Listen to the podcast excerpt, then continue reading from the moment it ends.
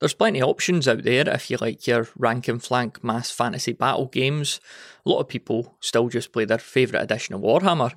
Then there's uh, games like Kings of War, Mayhem, and Oathmark. On this episode, though, we'll find out a wee bit more about another choice that's available to you, and that's in the form of a game called Warpack. I'm joined by creator Joe Prince of Prince of Darkness Games, and I kicked off the chat by asking him a wee bit about the first time he played a game of Warhammer Fantasy Battles first time I ever played like a, a, proper game of Warhammer Fantasy Battle was in the, the old Games Workshop in York because I'd, I'd got into it probably how most people got into it like through Hero Quest. So, so I'd come like remember when it was like 1988 or 1989 when Hero Quest was advertised on TV. That was like the most amazing thing that you'd ever seen. That was an advert, eh? That, yeah. that Hero Quest ad, yeah, amazing. It, yeah. Probably on YouTube, isn't it? I'll have to look yeah, for it. it must be, yeah. That was on, because yeah, that was on like primetime kids TV. And so if someone who's was kind of into fantasy stuff anyway, it was just like that was the must have game. So it had that. And then because it was made by Games Workshop in conjunctions with Waddington's, then it led you to uh, um, finding more of the Citadel miniatures range and stuff. And then I'd, from that, I'd gone into Advanced Hero Quest because um, they had that like our game shop.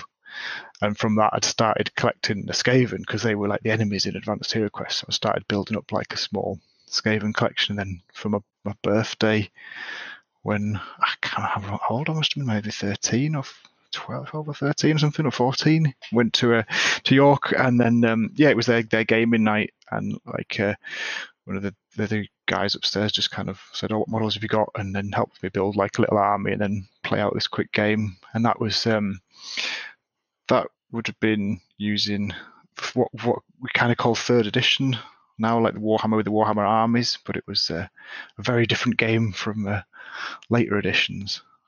Mm. So third, third, I always get these mixed up. Was third the High Elves and the Goblins? Is that right? No, that was fourth. That was fourth edition. Was fourth, when they went, right. fourth edition was like the first time they had the, the actual box set. Third edition, it, third edition, it kind of like the first three editions kind of meld into each other, and it was when the, the fantasy role play game wasn't really separated from the war game, so they both mm. like had the, the same base book. But then there was like the armies, the the Warhammer armies book had come was what we were using, uh, and that just had like lists of all the different armies. You could like like every army book in, in one. That was really cool. I think my mate still got a copy of that somewhere. But it had everything. It had like your Slann and pygmy armies and things and hobgoblin armies and stuff and like uh, rules for Cathay armies and, and, things like that alongside all the, the main ones like the elves and orcs and the dwarves and empire and what have you. So so with the, with the Games Workshop stuff, were you always inclined to the fantasy stuff? Did you ever do a bit of 40k, a bit of Space Marine, anything like that? Um, always more towards the fantasy. I did play. Um, I've, I've always liked Space Hulk. Like that was like the, the game that I had as well. I had like the. I was I had the first edition of that or the second edition. I think it was the first edition I had, like the one that had Genestealer and Deathwing as the expansions. I had that. I played that, but I, I didn't get into 40k as much. Um, like some of my mates who were playing it, they were, were into 40k a lot more. But I, um, like in the Rogue Trader era, I just kind of dabbled with it, never really got into it. And then the same was like the, the uh, what we called Golden Eagle edition, and then third edition. I went when Tau came out. Then I, I started getting into it a bit more and actually played 40k for a while. Then that was kind of uh, like Tau were my army in, in, a, in, a, way. Like a lot of my mates already had the other armies claimed. I mean, like everyone had Marines, but everyone had like the other armies claimed like it was only Alan had Eldar, so he couldn't get Eldar or something, or Ian would have the Imperial Guard, so he don't get he don't get the guard. So uh, yeah, I played it quite a lot. Um, third edition in the, the times of Rhino Rush, and then after that, um, not played 40k so much, but but fantasy's kind of always been there on and off. So. Were you were you playing Warhammer Fantasy actively when they destroyed the thing? And what was it, 2016, 15? yeah, I think it was 2015, 16, the end times. Yeah, I was. I was. That was, uh, yeah, a big blow. And it was, it was, it was the same as Double Edged Sword because it was really like the end time stuff when they came out with Outline, they came out with all the new new rules and new models and stuff and new fluff and stuff. That was really cool because it's like, oh, Warhammer's finally being supported. it's got some really nice new models that we can add in and these new lists and alternate ways of doing it. All the elves can fight together and then, then they just blew up the world. so. Well, I, oh, before I get on to that, actually, I was going to ask about aesthetics and stuff, but I, I do because um, our, our, mutual friend Colin Gray, um, you did the Dyson with Design podcast. Oh yes, we did. Yeah. When I was was listening back to them, and an episode that was like just about round this time, um, you've made a, a reasonable prediction that that would happen. I don't know how, available that information was at the time, but I remember you uh-huh. talking about the, the, the rumours that it might have been turning into like a skirmish game or stuff, and it kind of did, didn't it? So well, yeah, yeah, they went with the, the round bases and yeah, moving away from blocks of units in formation. Yeah. Were you devastated about that, or were you excited by it, or? I was I was disappointed. I was yeah, I wasn't fully burning my army devastated torching the miniatures. that happened, didn't it? Yeah, that happened. Yeah, it was. Yeah, it was. Uh, it was disappointing. It was kind of end of an era because like for the last few years, we'd always made a, an effort of trying to go like once or twice a year to Nottingham to play in like the Battle Brothers tournament or the Warhammer Open tournament or something. And I was kind of like, well, we're not, we're not going to do this anymore. That's not going to happen. We're not going to travel. You know, the, the pain in the ass journey to, to Nottingham and back from you know from Scotland to play Age of Sigmar it's just it just um yeah. And when Age of Sigmar first came out, it was such a such a mess as well. And uh, you know, my knee-jerk reaction was to not want to have anything to do with it, and so I, I, you know I didn't bother with it and didn't play it for a long time. And for a long time, it was, from what I've read, it was pretty much unplayable in that there was no structure as to how to actually build an army or get a game. It was just put whatever models you want on the table and then try and uh, you know roll some dice, muddle through the Age of Sigmar rules.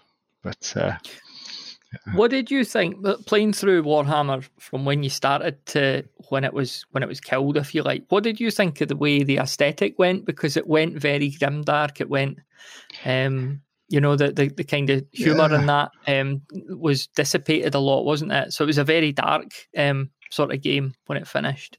Mm, from when I started playing it, it had started off grimdark because I kind of someone on other episode like said, oh, they they turned it grimdark in um, a sixth edition, but no, it had always been like the whole when Warhammer World was created, it was supposed to be like a grimdark fantasy version as opposed to like Dungeons and Dragons, and then mm. they kind of went back to that aesthetic, I think, in sixth sixth edition.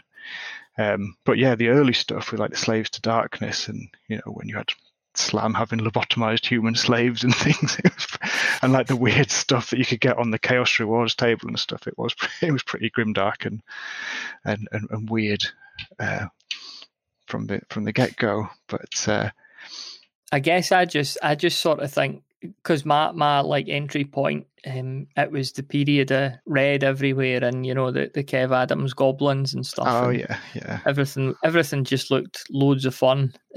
so um and when I looked at some of the the the later stuff, um, I mean it still looked great. It was just there was a darker feel to it. Um a bit more serious, I think. It, it's, it kind of looks. Yeah, I know what you mean. Yeah, like it was kind of like the fourth edition, fifth edition, where it was more. They did a lot of, of work on the the goblins and the night goblins and squigs and things. I think putting like that was quite a lot of the the humor and cartooniness came out there. I think. Um, but then yeah, later on they did kind of want to swing back swing back to the the grim dark uh, fantasy of like the you know the poverty of the Bretonnian peasants and things like how uh, awful it was in that feudal society to get back to that um, balance with like the kind of wackiness of like the goblins and stuff. I guess. So when uh, when the old world gets blown up, there's a vacuum yeah. for a mass uh, fantasy battle rank and flank game. We obviously we got Kings of War. I'm not sure. I'm not sure what year Kings of War came about. Um, yeah, that was, had, yeah. I think that was that was kind of I remember Kings of War was like one of the things that kind of spurred me on to start going with, with Warpack, and that was it was it was before the um, before the end of the old world because Mantic had brought it out uh, to kind of fill gaps in the Games Workshop's range for Warhammer. I think for a lot of the plastics and right. stuff when they when they first brought them out, yeah, like the elves and their undead and stuff, yeah, because it was they were running they were both running for for a while for a couple of years, I think. Anyway. Ah, right. I didn't. So. I didn't know that they, they coexisted for a while. Um, latterly, we've had Oathmark as well. I had Joe McCullough on the podcast um, last episode. So Oathmark, you can play the big battles with that rule set as well. Another one I've come across, um, Mayhem. I don't know if you've heard the Brent Spivey he wrote a game called Rogue Planet. I've, yeah, Um, is, that rings a bell. I don't. I've not heard about Mayhem. Oh, I think Mayhem. I think it's designed to be smaller scale than 28 mil. I think it's potentially six to 10 mil. I think the idea is it's very, very mass battle. Like it's Right. a big, big, huge epic battle. Um, I need to have a closer look at it. Um, so and then you mentioned the ninth, ninth age as well. So yeah, ninth um. I, d- I don't know a lot about that. So is that just um, Warhammer fans that kind of kept it going, or that is that right? Um, pretty much, at least that's how it started. Like after, yeah, because eighth edition was the last edition of Warhammer, and then the old world blew up, and then yeah, so so some of the fans who really liked the Warhammer system, yeah, created their own ninth age, and then I think it was quite linked to like the um, what's it, the ETC tournament scene. Like it's it's quite uh, um. It's quite tournament focused now, ninth age, it seems to be and stuff. Because it, although it's in their second edition now, so I don't know if it's really tenth age, um, and I've, I played a, a bit of ninth age. I played, went to a couple of, of tournaments, and uh, like the, the first edition, I thought was okay. It, it was very, it is very much like kind of trying to keep Warhammer and keep all the complexities and keep lots of the, the similarities, lots of the nostalgia of, of Warhammer. Um, but it, but trying to make it more balanced in a way, uh, so it, it loses a lot of the the wackiness and, and the characters. Like this, there's some of the the um, you know weirder army builds that you could do in Warhammer just you just don't exist in Ninth Age at all. They're just they're not. That's not not the uh, direction they've taken with it. So Yeah, I need to give a shout out as well. Nathan Stone, another guest on the show, because those guys run the Warhammer Orchard, which I think is kind of the same idea that they just that's a community that um, use.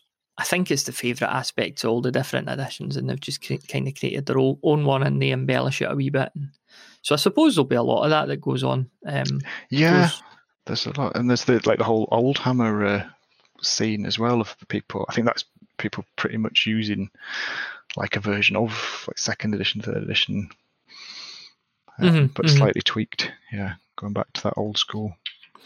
And that brings us brings us nicely to Warpack, which is a game that, that you created yourself, Joe. So, um, how Yeah. long how long has this been in the works? Uh, and I mean, you sent me you sent me a, a polished up rule set there, but you know, Yes, have you yes, been working on this a long time, or It has been a long time. It has been a labour of love of, of, a, of a long time. Like I say, like kind of think when the first time I played Kings of War was kind of what got, what got me going and thinking, oh, I could you know go back to that that system that I'd, I'd tinkered with a bit and gone, oh, no, there's something here I can um, build from. Um, but now to finally get like a rule set that I'm kind of happy uh, sharing and happy for people to play test and, that, and that's more streamlined than the older versions and just much easier to get into. Yeah, I'm pleased with it. Uh, but I guess I guess it must have been about ten years or so. I've been actually working on it on and off. So I had a wee a wee flick through. I've not Yeah. properly dived into it, but I had a flick through the the rules that you sent me. You sent me that nice PDF, uh, which I printed out. So the thing that jumps out to me straight away that I need to ask you about: no dice. I can't see anything about dice in there. Is that no right? dice. That's right. Yes, it's uh, yeah a diceless game. It's all um, done with with cards instead. You um, a deck of playing cards that you use. That's that's the randomizers that you then assign to your units. So each unit has its effectiveness value um, based on the card for the turn. Um, yeah, I did have like a modified version where I was using using dice. Um, using, using two d six, but uh, that that wasn't. It didn't have the, the same um, uh, strategic element of because that's that's part of the strategy of the Warpack of like assigning your action cards. Um, and instead of rolling the dice when your when your unit makes the action, you get kind of all your randomized at the start of the turn and have to decide where to assign them. So it helps kind of mitigate against some of that bad luck because you can try and you know, sink some low cards on units that you think won't be involved in anything crucial. Um, So what uh, what what do we need to play Warpack then? We've got a couple of armies, and those you, you talk in the book that's twenty eight mil, but it doesn't necessarily need to be, does it? I mean, you could sort of No. it to. It, no, it doesn't have to be. That's kind of why I've, I've written the ranges in like as as abstract um, instead of being linked to like inches or centimeters specifically. Everything's done in like an abstract unit of range, so you could scale it, it up to like really big models or scale it down to like 10 mil or something quite easily. Um, but that said, I've I pretty much played at 28 mil. You know, it's with all the old Warhammer um, favorites get thrown into the mix. So. So t- talk us through a typical turn on it then. Like how how might that work? Yeah. So the the turn's kind of broken down into like four um, main phases, and the first phase is getting your, your command cards. So it's like assuming like we're you know we're partly through the game, we've already deployed and the units are on, on the field. Um, and each player gets dealt first a number of, of command cards equal to the number of units they've got in their army. And then these are, um, you can use like a, a standard um, deck of playing cards. So they range, you know, scores range from like an ace up to um, a, a, king, although to kind of keep the uh, the numbers from skewing, I, I, count kings and queens as sevens and jacks as sixes. So like a, a ten's your, your top card. Um, and the four suits correspond to like different types of action. Um, like so, um, you know, melee attack or shooting or magic or defense. And if you've got the right suit to the right action, then the value doubles. It acts as a trump. So, and an ace, a trump ace will count as an 11 doubled, like giving you a 22. So that's like the best card you can get for that particular action. Um, and then once you've so you get dealt your hand of, of, cards and then you assign them secretly to your units on, on the field so you know which units have got which cards, how effective they're going to be that turn, but your opponent doesn't until that unit um, reveals its card by making an attack or has to reveal it um, to defend itself by coming under attack.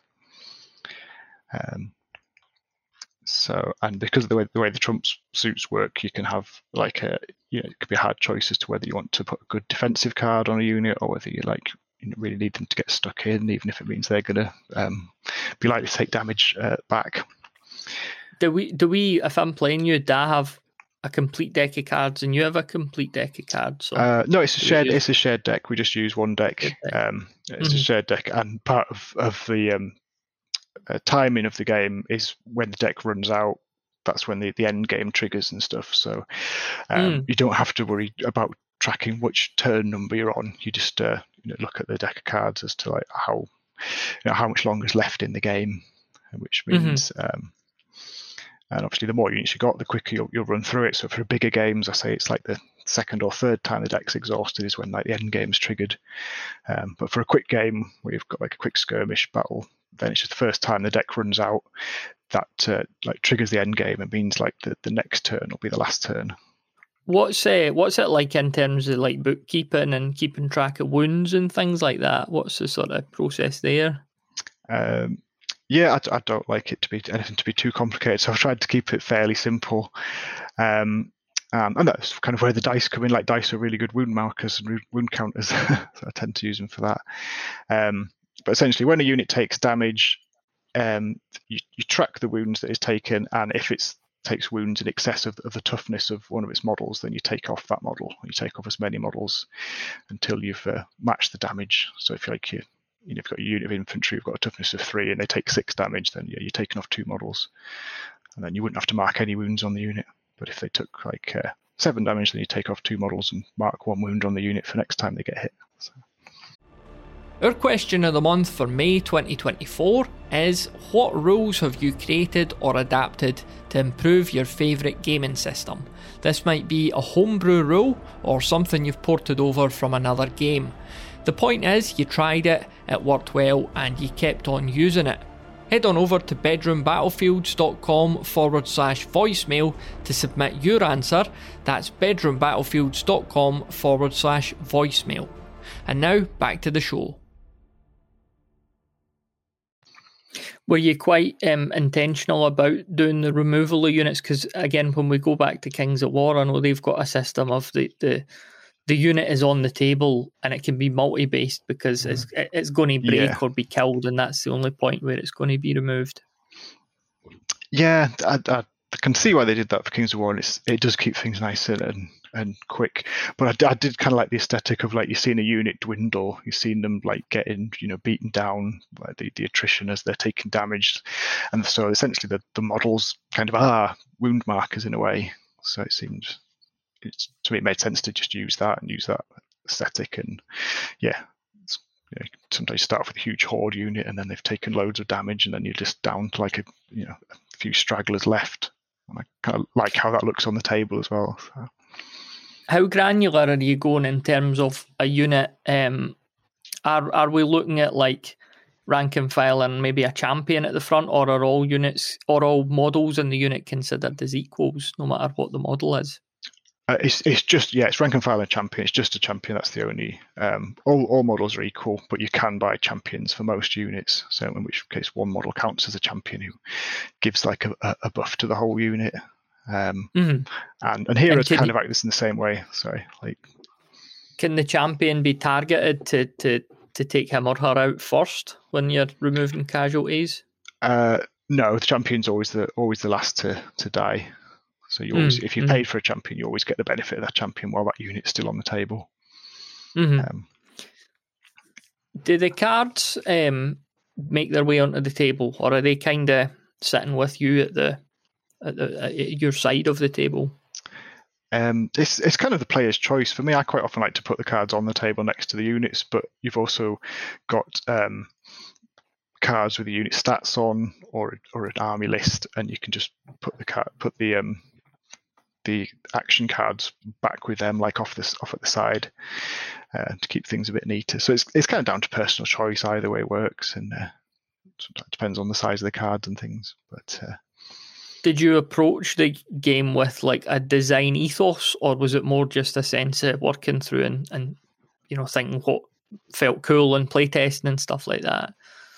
Um, I think I, I, definitely did have, have an ethos. There's there's things that i that I, I, liked and things that I wanted to to avoid. And one of the big things I wanted to have was just have it like a multiplayer, so you could have a three player or four player game. It wasn't limited to like just uh, one v one or or teams of one side against another. Um, so that was something that, that was important. And, and the other thing is I wanted it to be like you know the game's not over until you're actually playing it you know, I want it to be like so armies. You know, if you spend your points on an army, it's going to be roughly equivalent to another army of, of that point. You know, that point level. Like, there's not going to be, um, you know, kind of traps for new players or something. Whereas, like, some units are, um, you know, massively underperform for their points cost. So, like, it kind of be kind of be balanced and to be decided more by yeah, gameplay on the table rather than you know being won in the list building phase or or, mm, in, the, mm. or, in, or in the buying models phase for some. Yeah. What was it? What was it like doing all the playtesting? Because you, you've sort of been working on it for a number of years. So, um, in the early days of doing the playtesting, were there quite big things that would come up that you needed to overcome? Um, uh, or has the core yeah. of the game always kind of existed in the same the same form? Um, that's a good question. I think the, the core's kind of always been there in, in the same form, in that it's been you know, you're dealing out the action cards to your units.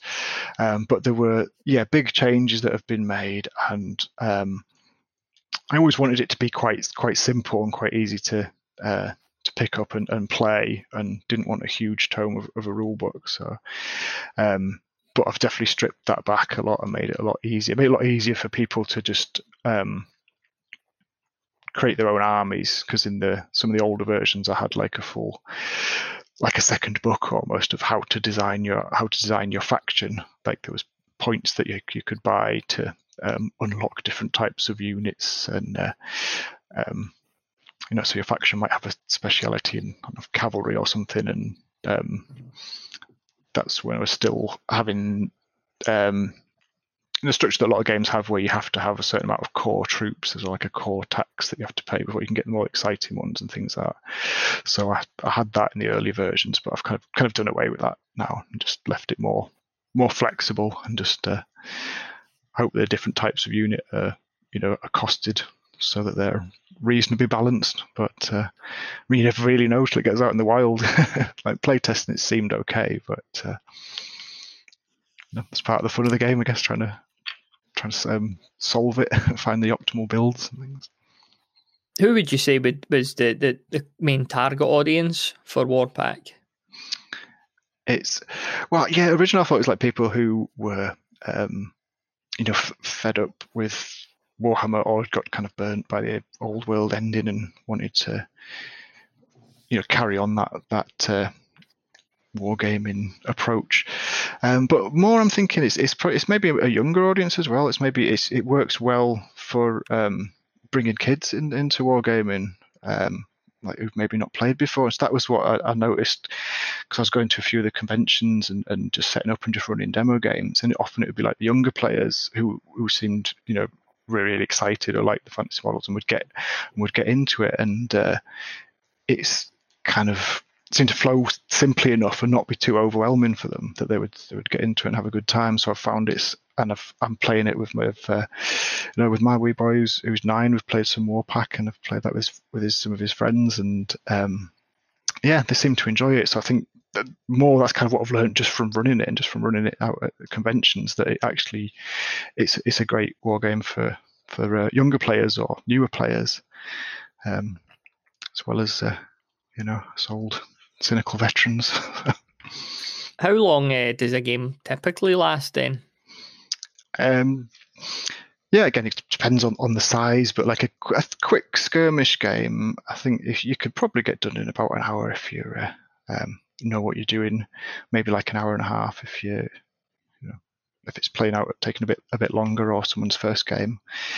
Um, but up to like if you're having a big 30 point battle, then that's going to be like a, a whole afternoon, I reckon, to to play that out and yeah, again, depend on the number of players as well. The more players you add into the mix, it uh, slows things down, um, adds a new element of that kind of meta game.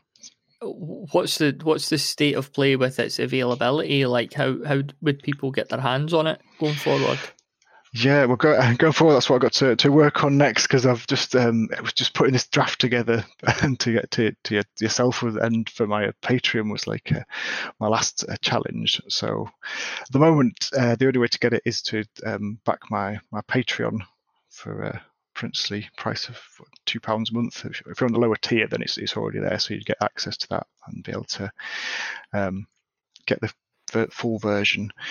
Um, but yeah, going forward, I want to make a kind of nicer looking and a bit maybe a bit more user friendly version, um, adding in more bits, examples, and things, and then uh, get that out there.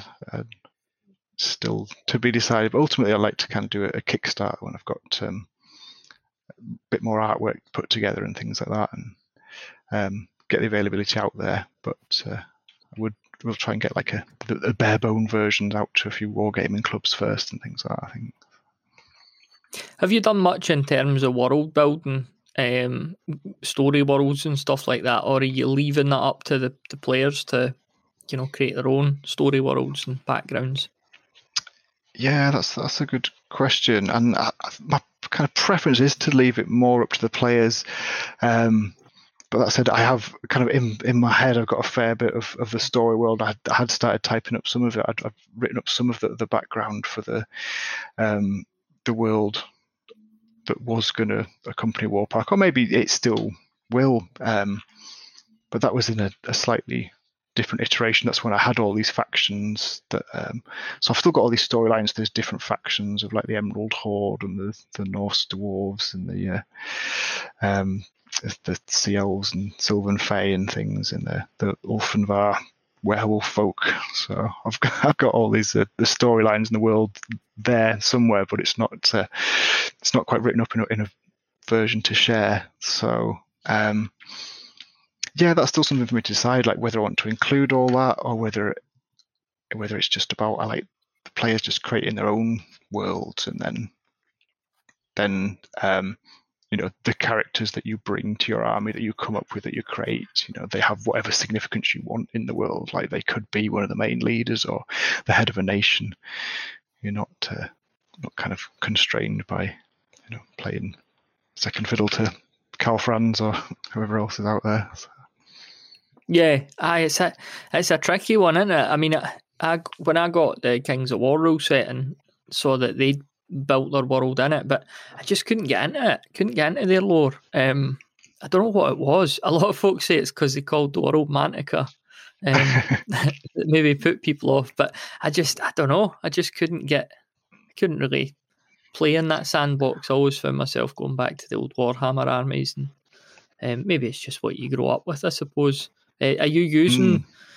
Are you using mainly Citadel miniatures? Do you use any other miniature range? Uh, yeah, mainly Citadel, but no, I've used lots of other things as well. I've got like a, a human um, uh, Perry, um, the Perry miniatures from like the Civil War era and stuff. So I use them as a human faction, and I've got some uh, of the old um, Rackham uh, werewolf models were really cool. So it's really nice to use them. I've like this werewolf faction, and uh, and some I use some hordes and some Warmachine models as well thrown in. So it's that's the nice thing about it being minis agnostic. You can just just bring whatever and add it into a faction, mix it all together. Um, yeah, that's the other cool bit that I like. I know that I know that fantasy isn't a period, but how advanced um, can the technology get in the game? Like, um, it's, it's can it go black powder? To, can you get yeah, yeah, machine black guns? Powders you can get uh, kind of Gatling guns, uh, a volley gun, and that's the as advanced as it gets. And like the Jezzail long rifle and stuff. So it's like, yeah, black powder technology, but pretty, pretty basic up to kind of like muskets and things. Um, the part of like building your army in Warpack is you choose what technologies are available to them and stuff. So black powder is a choice that you can that you can take, and if you take that, then it yeah, unlocks access to these uh, advanced black powder weapons and engineering and stuff. So, what would your um, big ambitions be for the game? Like, what would you really like to see happen in the, the future with it?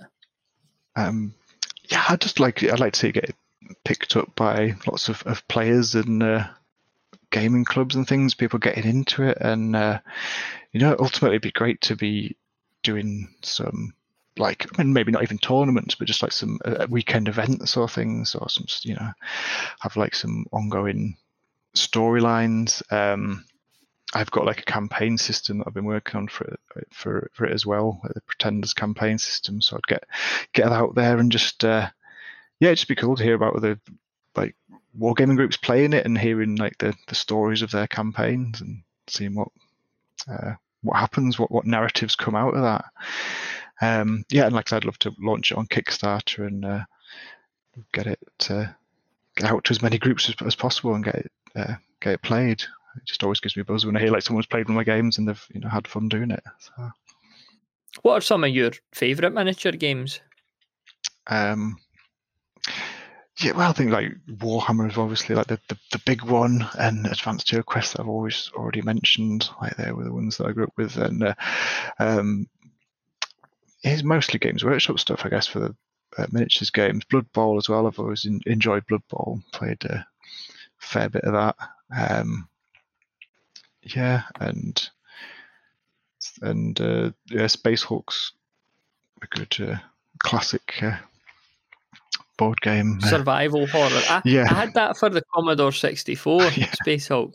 Um, I don't think it was very playable. Um, no, that, terrifying. That, that, was that was the case for lots of Commodore 64 games. I look at back on it very nostalgically, but my wife once got me like a, a emulator console, and it was it was like the early 80s games on it and i was like i can't even play these yeah you're ruining my childhood um, but uh, I do you do you do um do you get much painting done these days? Do you do a lot of painting with your miniatures? Um, yeah, I'm, I'm, doing pretty pretty well these days. I've got like a, a painting area set up, so and, and I'm just um it's nice that I've, I've got to a point where I'm just oh, I can just paint what I want to paint now and stuff. Whereas I suppose sometimes when it was where it was the, the days of like you know going to the occasional tournament or things for Warhammer, like, okay, no, I need to get that unit done. I've written this list, so that's that's what I have to do and get that done. And it was good to have that deadline, but now it's it's a bit more chilled out. So I'm just yeah working my way through lots of random models. I'm just uh, finished my big or finishing off my big conversion of like um Thanquol Boneripper Hell Pit Abomination thing that's kind of been built again over many years and just finally actually got it painted. So, yeah. Do, do you buy new Games Workshop models? Um, I, I still do occasionally, especially because, like I said, my, my, my wee boy is. I mean, he, he goes in, in and off it, but he'd got into Age of Sigmar uh, recently, so I've been buying some stuff for him and then buying a few bits Uh, for myself, I, I did like the new like Kruleboyz models that they came out with, so I got the uh, the Dominion set to get those models, and uh, because um, he likes the Stormcaster, he's painted up all the Stormcasts and done all, all them. So, uh, um, yeah, I got it for for those guys. They're pretty cool. I've I've only built the painted the boss, and I need to build the rest of them. But uh, what do you think of the modern aesthetic of the Games Workshop stuff? It's it's it's been kind of trying to make your peace with, with the scale creep. I think that's the thing that's just happened since since I started collecting. Like the models have just got got bigger and bigger, pretty much.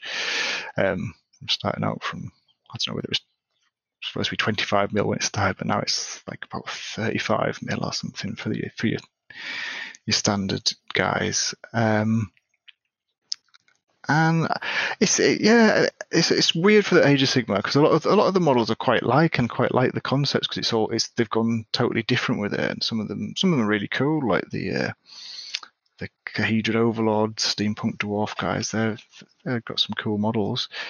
Um, but but at the same time, I miss the, the character of like the old like metal models from the 80s and stuff, and like the old like Jes Goodwin, Skaven, and, and Wood Elves and things. They're the ones that I really like and still have in my army. So um, yeah, I mean, some of it, some of it did did get a bit too big and too like, you know, it's just like huge roided up orcs and things. So that's partly why I kind of quite like the Kruleboy, even though they're really tall models. They've kind of gone bit back to like an older, more of Lord of the Rings kind of aesthetic, like a bit more rangy, scraggly orcs instead of more looking like bodybuilders. So, um, yeah. I quite like, yeah, I quite liked that and stuff. But uh, yeah, wish they could have just stuck with that from the outset instead of yeah going through that whole making them the massive, especially because they didn't really seem to make sense with the stats that they were giving orcs as well. Same like 40k and fantasy, where they were still, you know, you had these huge hulking guys who were still only strength three. Like, why? Yeah. Mm-hmm. Aye.